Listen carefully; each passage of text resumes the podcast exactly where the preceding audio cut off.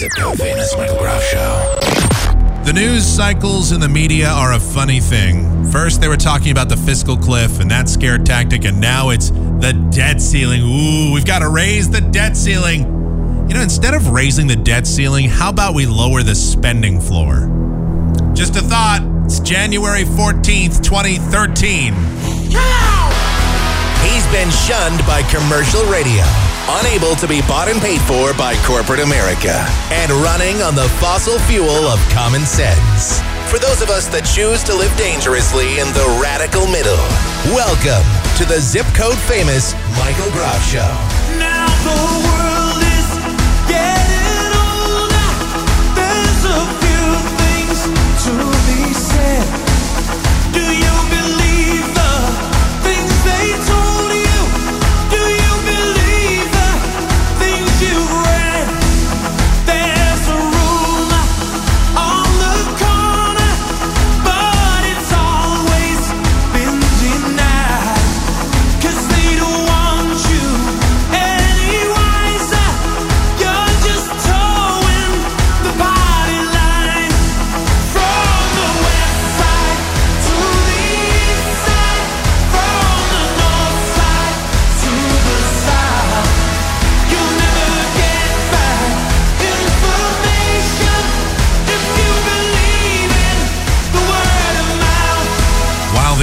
Was rolling there, I put on a jacket. It's it's kind of chilly in this room. It's just damn cold outside, I'll tell you that. All the talk of global warming. I, I couldn't hear Al Gore and his global warming stuff over the sound of people's pipes bursting across the Phoenix metro area. We have uh, had some of the coldest days in many years. All across the western U S, especially here in the southwest, the desert has just been freezing. It was only like uh, forty-three today. Yeah, forty-three here in the in the Phoenix area. The snowbirds, the people that come here and visit from uh, from New York or whatever, I'm sure they weren't very happy. And I go there for the warm weather, and I'm here, and it's cold. It's warmer in New York than it was here. The most amazing thing that actually happened over the weekend. I sent out a tweet about this on Sunday morning. It was about six thirty in the morning, and the temperature at uh, at my house was uh, twenty-seven degrees. In Fairbanks, Alaska, it was thirty degrees. It was warmer in Fairbanks, Alaska than it was at my house. Have all the plants covered. Everything is just, uh, it's been very, very cold. And, and I'm not really complaining about it. I'm going to be wanting, begging for this weather when we get around to about June, July, and August. You know, the time where I get on the podcast and I spend half the show bitching about how damn hot it is in the studio, or you actually hear the sound of me sweating as I'm talking into the microphone, which is always a pleasant thing. So I'm I'm looking forward to um, looking forward to uh, to talking about that and just looking back on this show. And I'll be like, man, I, I really wish I just did the, the podcast from outside so I could just remember that chilled feeling. And actually, it's weird. At the time I'm doing the show, it's early evening. It's already down to thirty-eight outside. We're almost down to freezing already. Wow, whatever. It's uh, it's going to be a chilly one, and uh, I'm I'm glad it's it's great. And uh, winter is here. Global warming people be gone. Haven't really heard much from them lately. Uh, it is the zip code famous Michael Groff Show. Thank you so much for joining us. Contact information for the program, Mike at K M G X dot com. That is our email address. It's Mike at K M G X dot com. Michael Groff Show, A O L Instant Messenger. Groff Show on Google Talk. Michael Groff on Twitter. And for everything else, Michael Groff related, it's always Michael Groff dot com. You can always leave your feedback on this or any other podcast. You can get signed up to get email notifications every time a brand new show is posted. And of course, should you feel like it, you can donate to this program as well. All of that can be done at the one and only Michael Groff dot com. So the media scare tactic now is the big talk of the debt ceiling. Now, we talk about this every year. That has become a regular term that people uh, throw around. This is something that we've been talking about, that every year Congress has been raising the debt ceiling. Uh, ever since long before I was born, ever since, I don't know, nineteen twenty something. I don't even know how long this has been going on, but it's it's been God, probably a hundred years, Congress has been raising the debt ceiling in this country. But it really has only become fashionable to talk about it in the last five or six years. Certainly toward the end of the Bush administration and, and during the Obama years, uh, we've been talking about it. And we're back to it again. It's we talk about it starting about the new year because generally the debt ceiling gets raised in about, oh, March or so. And right now, I think our current debt ceiling is at about like sixteen point four trillion dollars, which is about where our debt is. So we're going to need to raise the debt ceiling. Uh, if we don't, then it means that the U S is sort of defaulting on its debts, I suppose. It's a it's a very complicated thing. I don't really want to get into it. We talk about this every year. It does get tiring to talk about it because, spoiler alert, we always raise the debt ceiling. Congress, no matter who is in control, specifically the House of Representatives, because that's who has control of the budget, and that's really um, those are the they they control the purse strings for the United States. Every year, regardless of who is in control of Congress, the Republicans, the Democrats, whatever, they always raise the debt ceiling. And then there's always some outrage after they do it. But of course, if they don't, what winds up happening is, is the government gets shut down. And that's exactly what we're being threatened with once again. Well, uh, Obama's up there. He's saying, hey, if the Republicans decide not to raise the debt ceiling, uh, government programs are going to be shut down. You won't get your Social Security check. You people on Medicare, you people on Social Security or disability or you military veterans, you won't be getting your checks this year. Uh, you won't be getting your Social Security check because the Republicans have decided not to raise the debt ceiling. And unfortunately, I just wonder, how long can we continue to operate in this country, raising the debt ceiling and continuing to put things on the credit card? President Obama himself was against raising the debt ceiling back in two thousand six when he was a senator. He, he well, he was campaigning in two thousand eight. He warned us. He said, uh, this, you know, George Bush has uh, had an economic policy of just putting things on a credit card and paying for them later. Well, later is coming, and we need to start being more responsible. And now here we are in the middle of the Obama administration, and, and he's now up there saying, oh, we need to make sure that we raise this debt ceiling. It is a duplicitous message. It is just yet another in the list of hypocrisies that comes straight out of the White House. And the president will stand up there and he'll say, if we don't raise the debt ceiling, we're going to have to shut down the government. And he, he'll carry on like this. And look, the Republicans have certainly done the exact same thing. They have given the same duplicitous message. And they'll go out there, they'll be elected by the people, and they'll say they're going to be fiscally conservative, and then they get in there and they raise the debt ceiling, and then they agree to read these ridiculous fiscal cliff legislation and all this other stuff. So certainly, they're not blameless in all of this either. But I have just grown so tired of it. Every year we hear about this debt ceiling, and every year there are promises of spending cuts to come. And every year those spending cuts get shoved off. And the president will always say, if the Republicans want to have a conversation about spending cuts, I'm certainly willing to entertain it. That's the president's standing line. I'm willing to entertain talk about X. I'm willing to entertain talk about Y. I, if you want to do this, I'm willing to talk about it. Well, he wasn't willing to talk about it back when we were passing Obamacare. He wasn't willing to talk about it um, the last time, the last uh, three years, last four years, we've had this uh, debt ceiling talk. He wasn't willing to talk about it right before the fiscal cliff. He just wanted something to get done. He didn't really care how it got done. He didn't want to have any of the details of it. He went to Hawaii on vacation, on a taxpayer-funded vacation. Now we're now here we are once again. We've got the debt ceiling, and it looks like about March is going to be the time where it needs to be passed, or the government, you know, may shut down or something. And he says, "Look, if they want to have a conversation about it, I'm willing to have that conversation, but not right now. We need action." When is it going to be a good time for us to have that conversation then? If you don't want, if you didn't want to have it four years ago, if you didn't want to have it three years ago. If you certainly, if you didn't want to have it around the time that you passed your health care plan, if you didn't want it about the time you were getting reelected, how about now? I mean, now might really be a good time. Once again, here we are. We're at sixteen point four trillion dollars in debt. That is near our debt ceiling. And uh, why not? Why can't we have that conversation now? Oh, because we uh, well, the Republicans, I'll, I'll say this, the Republicans gave up their bargaining chip. The only bargaining chip they had, they gave up in the fiscal cliff legislation. And I think people are just so tired of it, as evidenced by that nine percent approval rating that we talked about that Congress has. People are tired of the Republicans. People are tired of the Democrats. They just want to know, why did my taxes go up? And that is the number one question. I see it on Twitter. I see it in comments on news stories. And I see it in blogs that I'm, well, I'm doing show prep. I mean, everywhere I see it, people are saying they're getting their first paychecks for the year twenty thirteen.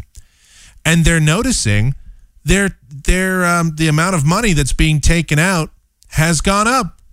Their taxes have gone up. And we're talking about middle-class people now. Middle-class people who, of course, Obama claims that he's defending. He... He told us during the campaign, I am not going to raise the taxes on the middle class. And yet the taxes on the middle class have been raised. Now, let's let's be fair about this. That was a there was a payroll tax holiday that went into effect about a year and a half ago. This was another way to stimulate the economy. How did that work out? Well, we had a payroll tax holiday, and uh, uh, that expired here at the beginning of the year. Part of the fiscal cliff legislation, they were initially going to extend that payroll tax holiday. Well, they didn't. So everyone's paycheck, your taxes went up a little bit because the payroll tax holiday ended. So you're paying a little bit more than two percent. I think it's like two point four percent more in taxes out of every check now. And I realize, you know, people are going, oh, two point four percent, big friggin' deal. Who cares? You know, when you're one of those people that lives paycheck to paycheck, and when you when every dollar counts, two point four percent is a big deal. Obviously, people have noticed. People are noticing to the point where they're posting this all over the web. People are talking about it. This is something that now people are pointing the finger at President Obama. And you know what I'm saying to you people? I'm saying, I told you so. I know that's kind of a dick move, but I'm just here to tell you, I've been warning you about this for a long time. If you thought you were going to elect President Obama and have, if you if you were one of these middle-class people that decided to vote for President Obama because your middle-class taxes, you weren't going to have your taxes raised. He was only going to go after those evil rich people. Uh, guess again, everybody got hit in this tax increase, one way or another. Everybody did. Across the board. Unless you make so little money that you don't even have to pay taxes annually, then you weren't really affected. But everybody else was affected, no matter what. And that's just the thing, is that you have to deal with this now. This is what you voted for. And I'm using you in the sense of the royal you. You, the United States, you voted for this. Now own it. Now accept it. Now accept the fact that um, when you get your paycheck, your taxes are indeed higher. Well, you know, Mike, that's not really fair because it was a payroll tax holiday. I mean, you can't expect that thing to go on forever. I don't know. Why not? Oh, speaking of tax increases, get ready to pay more at the pump for a gallon of gas, at least if the federal government has their way. Uh, right now, when you buy gas here in the United States, you pay two taxes on it. You're paying a state tax, which varies from state to state. It can be as little as sixteen cents a gallon to as much as about forty cents a gallon or so, maybe fifty cents more. And then the federal tax is locked in at eighteen point four cents a gallon. Well, of course, the federal government can't seem to come up with a way to generate more revenue other than raising taxes. They, they've just never thought to cut a budget in their life. So they're thinking about raising the federal tax on gasoline. So instead of paying eighteen point four cents a gallon, they want you to pay forty-six cents a gallon. So raising the cost of gasoline by approximately twenty-eight cents a gallon.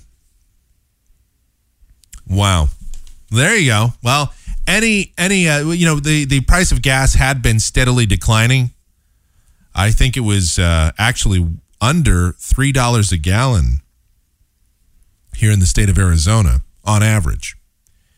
Well, if this were to go through, of course, if this were to pass, then that would certainly throw that out the window. And people are going to wonder, at what point At what point is enough enough? At what point is enough taxation enough? Well, we have a, the payroll tax has gone back up. We're certainly going to see some tax increase. We already have tax increases on people making more than four hundred thousand dollars a year. Um, now we're raising the fuel taxes. And, of course, President Obama made these. Pro- oh, I'm not going to raise your taxes. And I, I, I got to say this. Got to say this. This is another thing that was warned about. We talked about this during the election. Taxes are going to go up. They don't necessarily have to get you on the federal income tax to increase your taxes. They'll just increase taxes on things you need. You know, food, groceries, for example, gas, water, electricity, whatever. They'll just increase the taxes in other areas. That's what they do. It's very sneaky. So this is something to uh, get a hold of, talk to your congressman about, and tell them absolutely not. Ab- we have enough taxation. Of course, they say they need this for the federal highways. And certainly our highways are in a state of um, disrepair. We've talked about this. We have seventy thousand bridges in a state of disrepair in the United States. seventy thousand bridges. We talked about that after that bridge in Minneapolis collapsed several years ago. And, of course, that report came out about seventy thousand bridges across the country needing repairs of some type. Some of them minor repairs, some of them in, uh, serious repairs. And very few of them ever since have been repaired. So I understand that we need uh, these federal highway funds to do that. Um, but raising uh, the cost of gas by another twenty-eight cents in order to accomplish that. What's happening to the money that we are using, incidentally? And what about the states? Uh, do these states ever pay into this? I mean, are, are the states helping to fix these roads? Because I see state workers out there fixing these state roads all the time. So I'm just wondering where all the money is going. I think it might be time for the federal government to start opening up the books. Since we're paying into this system, don't you think we kind of have the right to see exactly where this money is going and have a better accounting of where all this money is going? Now, the other topic of conversation that's going on in Washington, and I really don't want to get too heavy into this because we have just beaten this horse to death, but there is some new information here. The other thing is President Obama says that if legislation can't be utilized to come up with a solution for gun control, he reserves the right to use executive order to get a gun control solution pushed through. And, uh, of course, there's a lot of fervor. There's a lot of things that have been stirred up ever since those comments came out. And, again, they were reinforced today in a press conference. This was the same press conference where he was insisting that the Republicans get the deal done on the fiscal, uh, not the fiscal cliff, but the uh, the debt ceiling, whatever, whatever scare tactic they're using this week. Anyway, he said that some legislative measures are necessary and will be utilized, but whatever can't be done via legislation will be done via executive order. Absolutely not how executive order was intended to be used. It certainly wasn't intended to be used uh, to violate the spirit of the Constitution. And uh, he will be fought by the states on that issue, and it will be challenged legally, and many, many judges will overthrow that executive order. That's the thing. Executive orders uh, are very different. Uh, it is a, a power that the president has, but it can be more easily overturned than, say, something passed by Congress. Uh, that's part of the checks and balances system of the United States, and fortunately, Uh, even if he does pass uh, gun control measures via executive order, a state can overturn it. Certainly, there are legal avenues to do so. And already, the state of Arizona, for example, our governor has said, absolutely not. We would not uh, adhere. We would fight against an executive order from the president's office. And many other states uh, have agreed to do that as well. Um, again, I don't really want to get into the gun control issue. I don't even want to really... Uh, well... Since we're on it already, let me just get to this. There is a new poll out. And for those of you that believe that Americans are all about, oh, you'll have to pry the gun from my cold, dead hand. Not exactly. New poll out that shows over ninety percent of Americans believe that more background checks are necessary for people that are purchasing firearms, and that uh, the gun show loophole should be closed. fifty-five percent of Americans surveyed believe that um, uh, certain uh, types of weapons should not be made available. Um, it doesn't say specifically, but so-called assault rifles and some type of gun control measure should be implemented. So there you go. That's uh, two of the big things that are out in this particular survey uh, that I found. Well, obviously the the background checks, and I, I'm totally in support of a background check. I always have been. Um, but Americans, uh, again, this is not e- extremely specific, but Americans do believe fifty-five percent anyway. And there's a margin of error in this. I believe this is a C B S News poll. I believe there's a margin of error of plus or minus three percent in here. So whatever, still, well, over fifty percent believe uh, in some type of uh, gun control or restriction, but not uh, nothing specific here. But I just thought I would throw that out there. So for those of you that think we're just all radical about guns and we're all crazy, um, that's that's some of that. And look, there's going to be legislation. Um, even if the president tries his executive order, there's already going to be legislation that's passed by this Congress. It's going to take a little bit of time to work its way through, but certainly legislation is coming down the pike about gun control. And uh, it, the state of New York is taking a very aggressive approach to it. The state of New York, even Republicans in the state of New York, are now going to limit magazine capacity to seven rounds. They want magazine capacity limited to seven rounds. Uh, they want an immediate ban on um, assault weapons. Again, they'd have to define what an assault weapon is, and we'll have to go. Th- we'd have to go through all of that. But uh, the state of New York, that is uh, a law that they want to uh, get pushed through. Of course, um, and the governor, uh, Governor Cuomo of the state of New York, and the legislative branch have been talking about that for some time. And that looks like it will be passed through um, within the next several weeks. As it is right now in the state of New York, if you're not already aware, the maximum size, the maximum capacity for a magazine is ten rounds. And so they want to lower that to seven. All right. So there you go. That's our uh, gun control update. You know, I, I even hate to talk about it just because, again, it's been beaten to death, but we have new stuff that comes out. I've already expressed my my thoughts about this whole thing, um, but it is an inevitability. And this is something that, um, you know, e- each state is handling it a different way. Uh, the states are, are, you know, they've got their own approach to it. The federal government certainly has um, uh, its approach. And we're going to see, there's going to be a lot of legal challenges. There is certainly going to be a lot of push from the N R A. There's going to be a lot of blowback. Um, nevertheless, there's going to be some type of ban that comes out of all of this. Um, and I, I predict this will happen before, uh, before probably the end of July. I think there will be some type of ban that is, uh, that is passed, and it will probably go into effect by the end of the year or the beginning of twenty fourteen. Either way. All right, well, I've got to take a break. And when we continue, I've got a story here that did actually make it into the mainstream media, but it really doesn't have a lot of buzz, or at least not nearly as much buzz as it probably should, considering the magnitude of the story.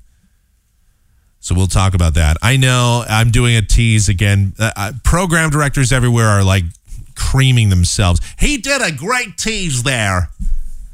But I know some of you don't like it when I tease what's coming up with the podcast. You just prefer that I get into it and talk about it.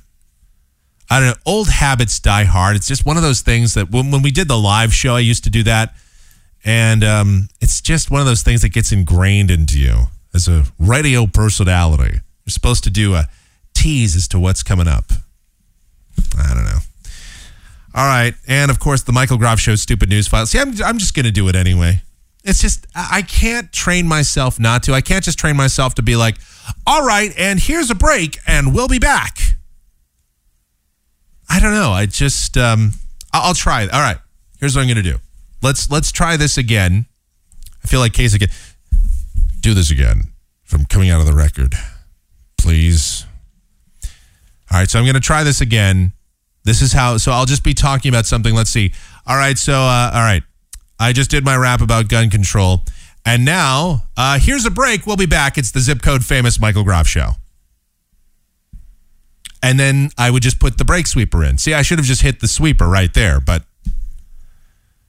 I don't know. I'm learning on the job, all right? This is, you know, this podcast. I've only been doing this show for uh, twelve and a half years. I'll get the formula right eventually. We'll see. All right, we'll be back. Taking pot shots at both sides from the radical middle. Ah! It's the Zip Code Famous Michael Groff Show.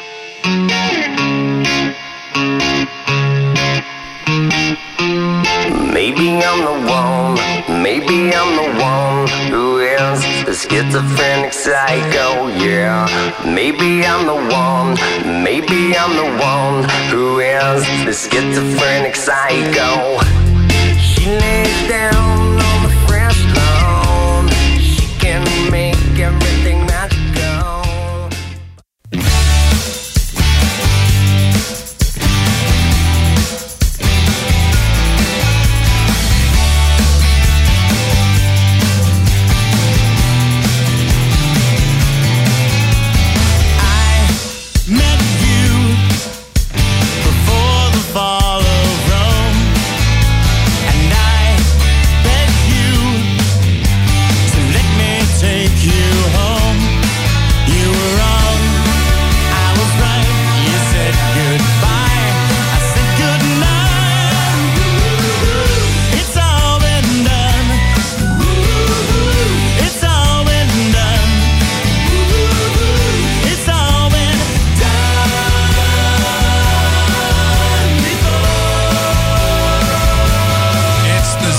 Famous Michael Groff Show on a Monday, January fourteenth, twenty thirteen. Mike at K M G X dot com is our email address. Mike at K M G X dot com. Michael Groff Show, A O L Instant Messenger. Groff Show on Google Talk. Michael Groff on Twitter. And for everything else Michael Groff related, where you can even donate to this program and just a whole bunch of other stuff. It is the one and only Michael Groff dot com.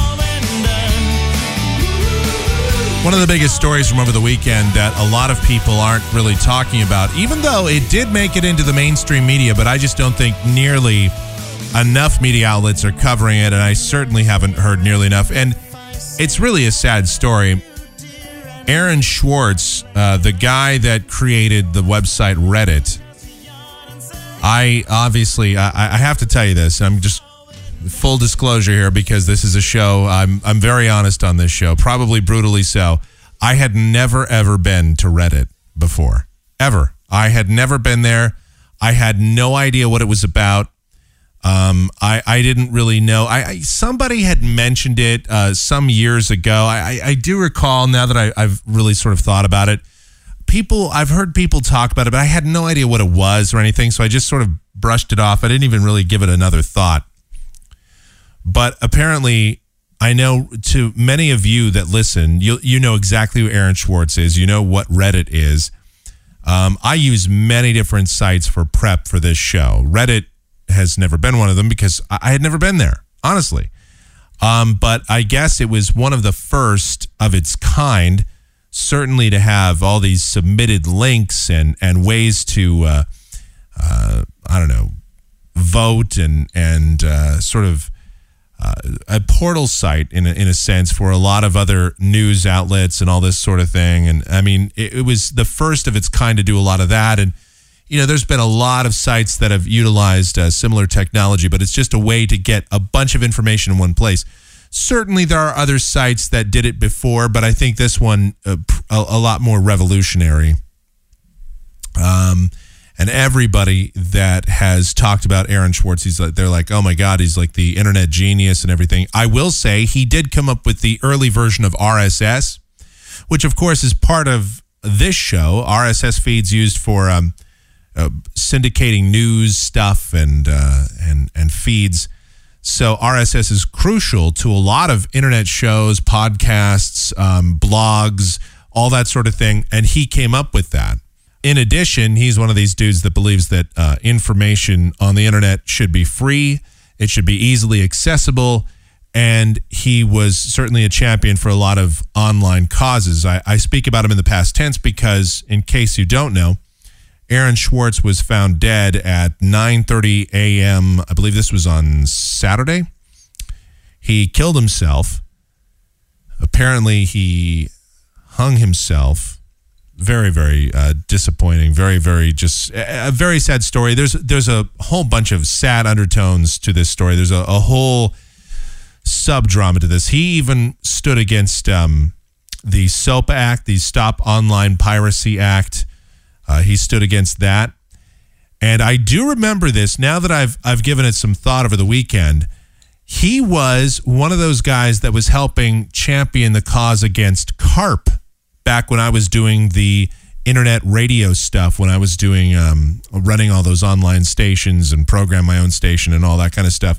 CARP was uh, CARP stood for the Copyright Arbitration Royalty Panel. They wanted to institute ridiculously high royalty rates on internet stations.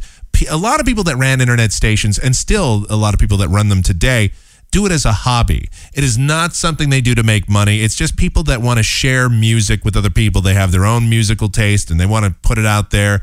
Some people just run these small stations, or, or some people use it to make a little bit of extra money. But they certainly don't have the kind of money that we would have wound up having to pay had CARP and similar measures been put into place. And Aaron Swartz was another guy that was fighting on our side against that. So certainly uh, I I raise a glass to this dude. Um, you know, I didn't know about Reddit. I didn't know about a lot of that other stuff. But now I've been very ensconced in reading about all this uh, over the weekend. I really feel bad for this kid. And it sucks because he was facing thirty-five years in jail and millions of dollars in fines because, and I don't want to get into a whole long explanation simply because the story's out there, and I think probably most people that listen to the show already are aware, but he was facing a lot of charges from the federal government because he, according to them, hacked into M I T and made public a lot of information that was already public. He essentially just made it easier to um, to access some millions of journals that M I T already had available. M I T does not have a protected network, all right? And so he just went in there and he downloaded like everything in their library and he put it out in the public. That's basically what he did. Um, it, it Maybe it was a little inconsiderate to use all of the bandwidth at M I T to do so, um, but they want to say that he hacked in. He had a login and password. He had access to to uh, M I T. It's not like he stole anybody's login. It's not as if he used any sort of underhanded measure or got around any security. Uh, you know, he didn't use any back doors or anything like that. This this guy just went on there and he made completely public information that was already basically public anyway. And of course, anytime anybody that does a computer or anything is involved, um, right away they want to charge this guy like with, he's basically like a terrorist to the United States Attorney's Office. So the U S attorney, uh, somebody by the name of Carmen Ortiz was um, one of the uh, prosecuting attorneys on this case. And now they feel bad because they, they actually have dropped the charges. Well, that's nice of them to drop charges against a dead guy. But I guess uh, Swartz felt that um, the pressure was mounting. It was just a little bit too much. Um, you can't face the federal government. It's just very, very hard to fight against the feds, especially when he admits to what he did, but he doesn't believe that he did anything wrong. He didn't believe that he committed a crime. And just about anybody that's looked at this objectively and has any sort of educated point of view on it agrees. He did not break any laws. He may have violated the terms of service for M I T and their network, but he didn't do anything beyond that. Violating the terms of service for something is not uh, is not grounds for a lawsuit. um, certainly isn't, well, it isn't grounds for a uh, prosecution from the U S Attorney's Office. At most, maybe you would uh, ban the guy from your network. It's considered impolite what he did, perhaps, but it's nothing illegal. Nothing. And certainly don't take my word for it. This is, again, one, another one of those cases where whenever we talk about stuff on this show, and if you disagree with something I say, or if you are a little bit unsure, don't just take my word for it. Go and look it up for yourself. I mean, that's what I've been doing all weekend. And, you know, at first, when I read the story about him, you know, I, I had read one of these stories that was published, I think, on C B S News, and they basically laid out this whole criminal case that was against him. They just basically said that he was um, uh, up on charges of fraud and computer hacking and all this other stuff, and he was facing thirty-five years. And I was like, wow, uh, this guy was kind of a douche, until you really read into it. There's a lot of details in here, and you understand exactly what he did, what his, quote, crime was, and it was nothing. And so for a, the aggressive prosecution, obviously people were out looking for blood here, and this Carmen Ortiz and everybody else that was involved in the prosecution of this guy, um, just rotten hell. I mean, really, you, you there's a very hot place for you people in hell. And anybody that is a pioneer like this, and anybody that would stand up for the freedom of information and exchange on the internet, and um, somebody that would fight against these bastards like uh, the people behind SOPA and CARP and all this other nonsense that's gone on on the internet over the years, and somebody that created something that was so revolutionary to the web, like R S S. I mean, that's as revolutionary to the web as... I don't know, as the web itself. So, and I, and I don't want to wax too poetically here, but I, the guy definitely deserves his due. Uh, what a what a genius. Now, uh, his friends do describe him as having many um, issues with depression. And certainly people like that, they always say geniuses always have uh, depression issues. Probably uh, because they're very smart, and a lot of people in the world are stupid, and it depresses them, quite frankly. You know, geniuses are usually left on an island by themselves because, frankly, they're smart, and as a result, they're ostracized when they grow up. Throughout, you know, their their uh, their time in school, they don't necessarily uh, they're not the popular kids, and when they get to college, they take a lot of majors that don't necessarily make them popular, and they don't get into a lot of stuff where they can talk to and relate to things of the common man, the the average I Q'd individual. And so they're just out there busy inventing things that wind up changing the world for everybody else, including all the dummies out there. So of course they're depressed. He even gave a keynote speech at a conference in Washington back in May. I'm just looking at all these different facts about him. It's just a very depressing story. Anytime somebody commits suicide, it's sad. I know some people said, well, he was just selfish, and but I have to tell you this. This is one of those few times. Now, this story even appeared on the on the Drudge Report. It appeared on uh, Fox News, I think on Fox Business News also. This story was on C N N. It's been on a lot of the major news outlets on T V and online. And I will say, by and large, and it's rare that I see this, probably about ninety percent or over ninety percent of the comments are in favor of this kid. They are totally against the U S Attorney's Office and the prosecuting uh, of the, you know, of the Department of Justice and all this. They're totally on the side of Aaron Swartz. A lot of people really get what's going on here. I was very impressed. I am very happy to see uh, the American public and, frankly, the world come together on this, and and by, again, well over ninety percent of the comments very positive and very in favor here of Aaron Swartz, and basically saying F you to the U S Attorney's Office, the Department of Justice, and M I T, who also uh, wanted to prosecute him. M I T has a hand in this as well. And you guys have blood on your hands. I just hope you know that. You certainly drove this kid to suicide. And I know, look, suicide is a personal decision, and certainly it was Aaron's decision to make. But at the same time, when you've got the feds chasing you down, they are prosecuting you and you're looking at thirty-five years or more and millions of dollars in fines. I don't know. Sometimes I guess probably that would be a, just about enough to drive any of us to hang ourselves or whatever. Just a sad story, especially because the kid was so smart. And, uh, you know, you, you always wonder what somebody like that would have come up with next. Even Steve Jobs, you know, after he died, people wonder, you know, Apple is now really having a problem. Their stock is way down.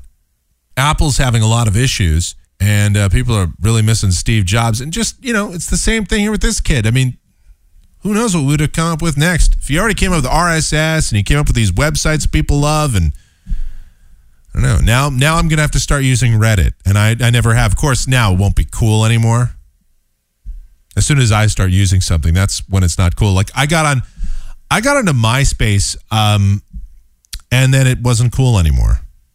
So I'm like, all right, I'm done with social media. And then I, I did Twitter. And I guess Twitter is still all right. I guess it's kind of big. Twitter is sort of, it, it may, that may take off. All right, and as if you're not depressed enough from all this, here's a survey that should really lighten up the mood a little bit.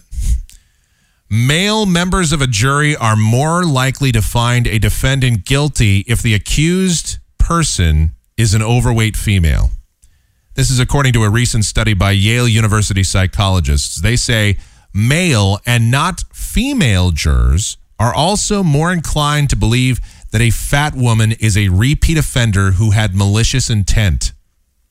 Guys really are pigs, aren't they? Guys are just animals.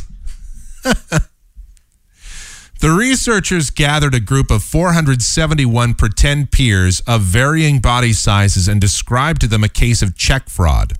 They also presented them with one of four images, either a large man, a lean man, a large woman, or a lean woman, and identified the person in the photograph as the defendant. Participants rated the pretend defendant's guilt in a five on a five-point scale. No fat bias was present when the female pretend peers evaluated the fake female defendants. So chicks are generally nice to uh, other chicks, which I, I have heard is is actually quite the contrary. But according to this study, women were generally not biased uh, on uh, body type. Or when either men or women assessed the guilt of other men. So women were, were just kind to men. Men were, were good to other men. But when the male pretend peers pronounced judgment on the fake female defendants, physical bias weighed on their decision, literally. Skinnier male jurors took the accusations a step further. The male pretend jurors were proven to be significantly more likely to find the obese female defendants rather than slim ones uh, guilty. But the slimmer male participants were uh, also the harshest, frequent labeling of fat women as repeat offenders with awareness of their crimes. So if you're like a really skinny dude, if you're like a, a, a lean guy, according to this survey, you are the most likely to not only find obese women or, or fat women to be guilty, but you also are, are willing to label them, more likely to label them repeat offenders and aware of their crimes. Women were shown to have little to no weight bias towards any of the defendants, and there were no fat bias of any gender when assessing male defendants. An overweight person has a body mass index of between twenty-five and thirty. Over thirty is classified as obese. A normal B M I is eighteen point five to twenty-five. The American Medical Association lists that as the average American's B M I. Oh, the average American's B M I is twenty-eight point six. So we're all overweight. So the bottom line is we really shouldn't be judging anybody else based on their weight. Well, especially when it comes to a crime, no matter what it is. But we shouldn't be judging people on their weight anyway, because we're all fat asses here in the United States. We are. I could certainly stand to lose a few pounds. Chances are, if you're in the United States right now, you could too. Average B M I, twenty-eight points. I hate that B M I thing, though. I do kind of hate that. I don't think it's the most accurate measure of whether or not you're overweight or not. I don't know. Maybe if I wasn't overweight, I, I would think it differently, but uh, who knows, man? Who really? All I know is, as when it comes down to it, we're a bunch of assholes, and this is a very disturbing survey. And I really hope, if, God forbid, I should ever have to stand trial for something, and I am being judged by a jury of my peers, I really do hope it's a bunch of women, because apparently women are very nice no matter what you look like, which is very contrary to what a lot of women tell me. Um, women, actually, most of the time, what I have heard is that women are especially brutal to other women when it comes to their appearance, their weight, yes, but especially what they wear and whatnot. I don't know. I don't know, man. I'm just going based on what I've been told, but this survey seems to fly in the face of that, and that's fine by me. So, what a depressing survey. We are a judgmental people, aren't we? Human beings. We're we're all pretty disgusting. That's what I get out of it. All right, uh, quick break, and we will continue with more of whatever the hell this is. I know. It's the zip code famous Michael Groff Show. We'll be back. Michael Groff Show. I am so stupid. It's the zip code famous Michael Groff Show.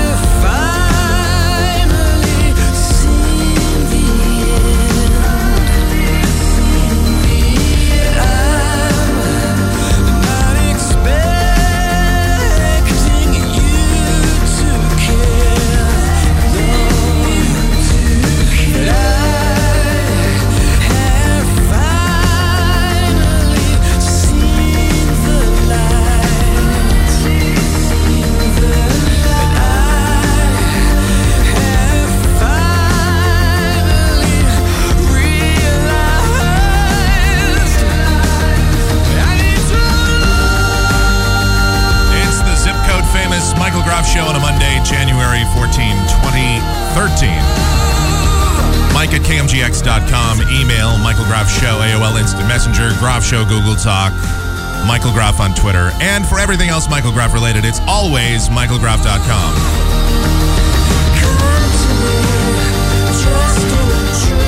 Budweiser has admitted what we already knew. Budweiser's like Lance Armstrong. They're already admitting, or they have admitted, that their beer sucks and it's pretty much flavorless. I wouldn't call it flavorless exactly. It, it does have a flavor. It's just crap. It's like fermented water. It's very um, bitter, and I don't know. They're, Budweiser has uh, the perfect one two punch of horrible. First of all, it tastes. It tastes well. Actually, it's got the trifecta. It tastes terrible going in. It's got a terrible aftertaste, and God forbid if you should ever throw it up. It is really, really horrific. So, Budweiser, congratulations, the rare trifecta of terrible beer. But Budweiser says, all right, we know our beer's crap, so we're putting out a brand new beer. You know, following the trend of craft beers and microbreweries, and everybody is sort of shifting away from the American swill. Even even your, uh, your average everyday beer drinker is starting to realize that Budweiser is garbage and that there are much better selections out there for a reasonable price. Budweiser says, all right, all right, we're going to we're going to jump on the craft beer bandwagon. And so they're putting out Budweiser Black Crown. Now, I haven't actually tried this yet. I don't even know if it's out yet. Um, I do see a uh, a picture here. This is the, the Budweiser Black Crown label. uh, I'm still not really interested. I guess I'll try it. I see they have a uh, picture of it, and it's not, you can't see through it completely. Light still passes through it, but you can't see through it. Although I get if they're if they're using the same yeast to make it, it's probably still going to be crap, don't you think? They would have to go through a completely different process to make it. They would probably have to have, I don't know, perhaps another company do it. Because I don't think Anheuser-Busch is capable of making a beer that's any good. Budweiser is the beer you drink because you really don't have a lot of money and you're having a bunch of people over and you're not a beer snob and the rest of your friends aren't beer snobs and you're just going to hang out in your double wide all night and you're going to watch W W E. You're going to throw down a couple of cases of Budweiser. That is the market that Budweiser has cornered right now. The redneck, double-wide W W E watching crowd. Or the college student who doesn't want to go out and get malt liquor necessarily. See, when I was in college and we didn't have a lot of money, we would we would get like um, Mickey's Big Mouths or, um, you know, stuff like that. Zima. Zima was horrible. So, you know, that's the kind of stuff that you would get back then. Mickey's Big Mouth, man, those were great because Mickey's was like this malt liquor. It was really cheap and it would get you really screwed up. I mean, it didn't, you'd get a six pack, but you wouldn't need the entire six pack to get drunk. Absolutely not. Budweiser, the problem also is it's so watered down and it's so lackluster. You need like seventeen of them just to get a buzz. Budweiser is just like nasty tasting water that if you drink like enough of them, if you have like thirty of them, you'll probably be pretty intoxicated. Cop pulls you over and they're like, hey man, how many have you had to drink tonight? Uh, twelve? twelve? Yeah, but it's Budweiser. Oh, okay, sir. Carry on. So be looking for that on store shelves everywhere. I don't know. I'm kind of a beer snob, so I, I doubt, you know, I might try it once. Sure. Why not? Give it a shot. See what it's like. Probably hate it. If it's like any of the other products associated with Anheuser-Busch or Miller Brewing Company or any of those, I will probably dislike it. One of the worst beers I've ever had, incidentally, is Bush beer. Probably if I came up with my bottom three beers of all time, I'm sure it's got to be something along the lines of Bush beer, Red Dog, and I don't know, uh, Schlitz. Schlitz, I think, is actually malt liquor. I don't even know. But I would probably go in that order. Um, perhaps P B R is in there. That's pretty terrible. Red Dog, man, that used to be one of those beers they would sell at the grocery store. It was everywhere, and it was really cheap. It was like the Thunderbird of beers. You would get it for, I don't know, a dollar a six pack. It was so damn cheap. I just remember in college, it was something. One of my friends bought some Red Dog once, and I I took a big swig of it. And I just remember going, oh, I was about ready to yak right there all over the place. So uh, no, uh, absolutely not. Um, just keep walking. If you're going to bring Budweiser to the party, keep walking. There's a house down the street that I'm sure will take it, or a double wide out uh, a few blocks away. I'm sure that it will appreciate it. All right. And I don't know how many of you have ever been to a Spencer's. I don't know if you know what a Spencer's is. Spencer's is one of these stores. They sell a lot of quirky stuff in there. They have a lot of uh, bizarre posters, uh, very kind of sexually sort of, I don't know, posters of like hot chicks or semi-naked dudes. And they have... um. They have a lot of like mugs with and shirts and all sorts of stuff, mouse pads and weird things with like quirky sayings on them or even uh, explicit sort of sayings. They also have um, sexual stuff in there. And now it's not a sex shop as such, but they do have like uh, a couple of toys. They have books, uh, some version of the Kama Sutra in there. Uh, certainly they have a lot of... Um, interesting things, uh, I don't know, all sorts of weird stuff. One thing's for sure, though. Chances are if you steal something from that store, it's going to be a little bit embarrassing. And that's exactly what happened to a nineteen-year-old Florida man who was collared after he stole a, a sixteen dollars and ninety-nine cents Super Sucker. Now, a super sucker is not a lollipop, and it's definitely not something that you want to have been caught stealing. Alexander Marcelino Perez was charged yesterday with misdemeanor theft after he allegedly went to the Bradenton gift store and asked for a job application. While inside the business, Perez took the adult pleasure device from its packaging and placed it in his pants pocket, according to a police report. Perez was detained after a loss prevention officer stopped him as he tried to leave the Spencer's. Perez is being held in the Manatee County Jail in lieu of one hundred twenty dollars bond. The super sucker, they have a picture of it in this article, incidentally. Oh, uh, looks looks wonderful. The super sucker is manufactured by the Doc Johnson Sex Toy Company, which describes the device as, quote, the masturbation with a real mouth sensation. The firm adds, our super sucker is ideal for guys that need extra stimulation to satisfy their cravings. Translation, the guy that's really, really lonely.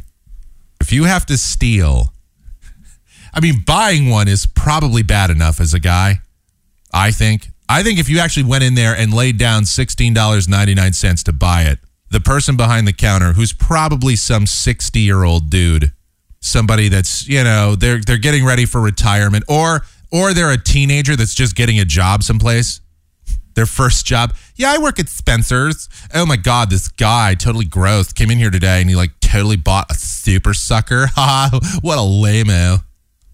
What a tool. uh, yeah, I think it's equally as embarrassing to buy one. Stealing one, I don't know. They're they're both pretty bad. So there you go. Something that you definitely do not want to be caught having stolen. All right. And, uh, oh, look, Bon Jovi has a new song out.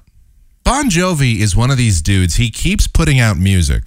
Now, he's crossed over into the country genre a couple of times. He's had some hits on the country charts, which I thought was just hilarious.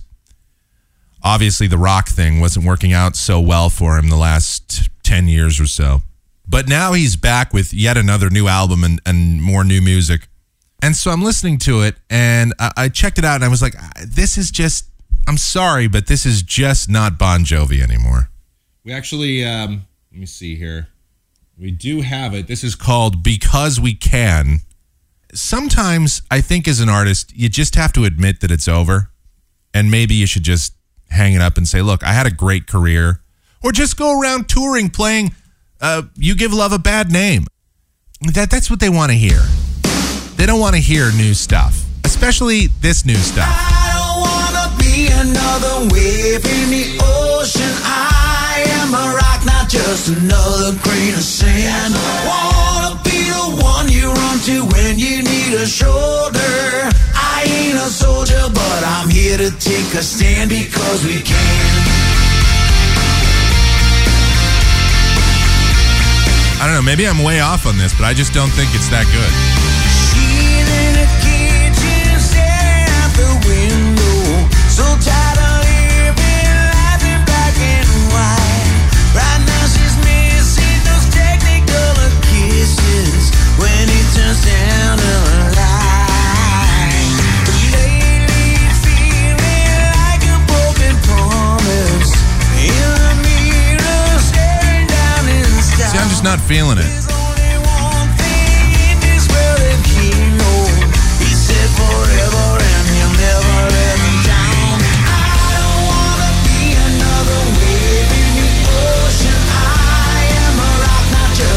So that's some new music from Bon Jovi, those of you that were looking for that. I heard that the other day and I said, wow, really? He's he's still kicking. I mean, that's great. Good for him. He's this is thirty years now that he's had music going on, and I'm sure many of us would like to have a career like that. It's just that when you get to this point, when you're putting out music like this, it might just be time to hang it up. It might be time to say, you know what, man, it's it's been nice, been fun. No more new music. Nothing worse than going to a concert of an artist that you like from the eighties or nineties, and they've got new music out, and they'll insist upon ramming it down your throat there. So they'll do a set of maybe sixteen songs, and four of them are probably new. And you're like, I don't want to hear this crap. I realize you're sort of obligated to play a couple of new songs. And, you know, maybe there's a chance that a couple of them are good. But really, we came here because of the the volume of hits that you have put out twenty years or thirty years ago. We did not come here to hear the new crap. So understand that, know that. If you're going to play it, you know when you, you know when you should play that stuff? Play that stuff at after your encore. And then you're like, all right, man, if you want to stick around, we're going to do some new music, okay? You know, uh, we'll give you about five or ten minutes to leave so that you don't have to hear it if you don't want to. But if you want to stick around, um, I realize it's eleven thirty and you want to go home. But if you do, if you want to stick around and hear a couple of our new songs, we'll do that for you. That would be the optimal situation for it. Give them an option. All right, if you want to hang out, if you want to listen to the new songs, then that's how we'll do it. I remember I went to a concert, and I don't remember. I I, I don't know which one of the bands I went to from the eighties, and I, I, Scorpions or something. No, it wasn't. It was, um, I went to a Journey concert, and they had some new songs out. And I was like, really? I mean, come on. First of all, you don't even have Steve Perry anymore. You have the guy that, that guy from the Philippines. That actually, in some ways, sounds better than Steve Perry, but I don't want to hear the new stuff. Just give me Separate Ways. Give me uh, Love and Touch and Squeeze in any way you want it. Um, you know, all that stuff. I don't care what it is. As long as it's from the seventies or eighties, play it. If it's not, don't want to hear it. Not interested. And I know what you're thinking. Oh, Mike, you wouldn't like anything new that's out no matter what. Uh, you don't like new music. That's really not true. Yes, I make fun of the pop chart a lot. Yes, we chronicle a lot of bad songs on this show. And it is true that good music is not as bountiful today as it was two or three decades ago. Nevertheless, there is still good music to be found. You just have to know where to look for it. You just have to sort of wait on it. It doesn't it doesn't come out like a river anymore. It's just sort of a there's sort of a, a trickle of good music. You can't just turn on the radio and expect to hear a good song anymore. So you have to you have to wait. You have to sort of uh, pick your spots, as it were. But I don't know. There are bands that are out that were out uh, that I liked from the seventies or eighties or nineties, and, and they still put out good new music. But those are few and far between. That's what I'm saying. So, I mean, unless you're just a total stuck-up curmudgeon, you will like some of the new music that's out today. It's just that when you go to a concert from a band that you really liked and they have certain songs that you really loved, that's what you want to hear. And that's how it is. With that, I think it is time to uh, smoothly transition into the worst song of the week. As you know, the music industry is on a downhill slide, on the decline. It has been well chronicled. It is scientific fact, as we mentioned earlier, that music today is just not as good as it used to be. And we try to give you examples of that every week, the worst of the worst that's put out there in any genre, any format. Just so happens that the same genre seems to be highlighted most of the time. Well, here you go. The uh, worst song of the week this week belongs to, oh, look who's back, Justin Timberlake. I thought he was done, but no, he's back putting out music. And obviously, if one pop star, if one uh, person uh, on the pop chart is good, then two that collaborate must be sensational. And that's this week's song. Justin Timberlake gets together with Jay-Z. It's Suit and Tie. I can't wait till I get you on the floor good looking. Hey, going hot so hot just like an oven. And I'll burn myself, I just had to touch it. But it's so fine, and it's all mine. Hey, baby, we don't mind all the watching. Hi, 'cause if there's I think they're just doing random noises in the background. She ain't nothing but a little doozy when she does it. She's so fine. Tonight. Now, I'm correct in assuming that Justin Timberlake, he is straight, right? Because you wouldn't know it listening to this. I'm talking all over the hook. All dressed up in black and white, and you're dressed in that dress I like. Love is swinging in the air tonight. Let me show you a few things. Let me show you a few things. Imitating the Bee Gees in the year twenty thirteen just isn't cool. Sorry. Now we're in the swing of love. Let me show you a few things. Show you a few things. I know at some point Jay-Z makes an appearance on this song. Let me uh, try and fast forward to that. Let's see. Here we go. White shoes at the black show. Yeah. Green car for the Cuban links. Y'all sit back and enjoy the lights. You gotta love Jay-Z because he'll just say random things in the song that seem to have nothing to do with anything. They have no point. They're just non sequiturs. But somehow he's wealthy enough to where he owns part of the nets. Try to hide a face with some makeup sex. Uh, this is trouble season. Time for tuxedos for no reason. Yeah. Capital of North Dakota's Bismarck. Alexander Wang too. Tight, tight denim and some dunks. I'll show you how to do this, young. Uh, no papers, catch papers. Coronal mass ejections. Vegas, Sousa's on doubles, ain't looking for trouble. You just got good genes, so it's trying to cuff you. Viagra helps your erections. Cause I love you. Yeah. Father, we go father as a couple. They ain't lose a daughter, got a son.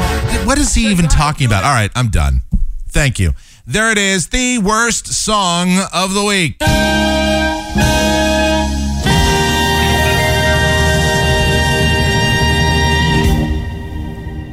Anytime Jay-Z is involved, it's almost a guarantee that it's going to inv- uh, be in the worst song of the week. It's it's just got to be. Jay-Z, Eminem, Justin Timberlake, Kesha. Imagine if Kesha, Justin Timberlake, Jay-Z, Eminem, and Rihanna all got together and did a song. Oh, that would be like a super black hole. It would envelop all terrible songs. It would it would be the pinnacle of awful. It would surpass Macarena, Mambo Number Five, anything. It would pass that Eiffel sixty-five song, Blue. It would take out everything in its path. Nothing that could have ever been released would ever be able to, to beat or top or bottom or whatever the incredible craptacularness of a Jay-Z, Rihanna, Justin Timberlake, Kesha. Oh, you can't forget Pitbull, and uh, yeah, pretty much those, and and uh, Britney Spears. There we go. We have lumped in the all the terrible artists. God awful. All right. Well, Mike at K M G X dot com is the email address. It's Mike at K M G X dot com. Michael Groff Show, A O L Instant Messenger. Groff Show on Google Talk. Michael Groff on Twitter. And for everything else Michael Groff related, it is always michael groff dot com. Now, while you're there, you can always comment on this or any other podcast that we release. Leave your feedback, suggestions, questions, anything like that. Also, you can sign up for email notifications every time a brand new podcast is posted. You will get the information about that. And, of course, you can donate to this program. Those are always encouraged and appreciated. All of that can be done at the one and only michael groff dot com. You know, if you love love this podcast so much, if you just can't get enough of it, donating, well, it just helps out a lot. It's your favorite podcast. Why wouldn't you want to shell out a few bucks to us? All right, we'll see you tomorrow. Another uh, show underway. Then we'll uh, we'll try and steer clear of uh, Justin Timberlake and Jay-Z. No more of that. All right. It's the zip code famous Michael Groff Show. I'm I'm gonna go and warm up. I, I gotta get in the shower or something and heat up. It is it's starting to get frigid in here. It's thirty-three degrees outside. It's not even ten o'clock at night. thirty-three. Unbelievable. It's it's already freezing. We'll see you tomorrow. Good night, everybody.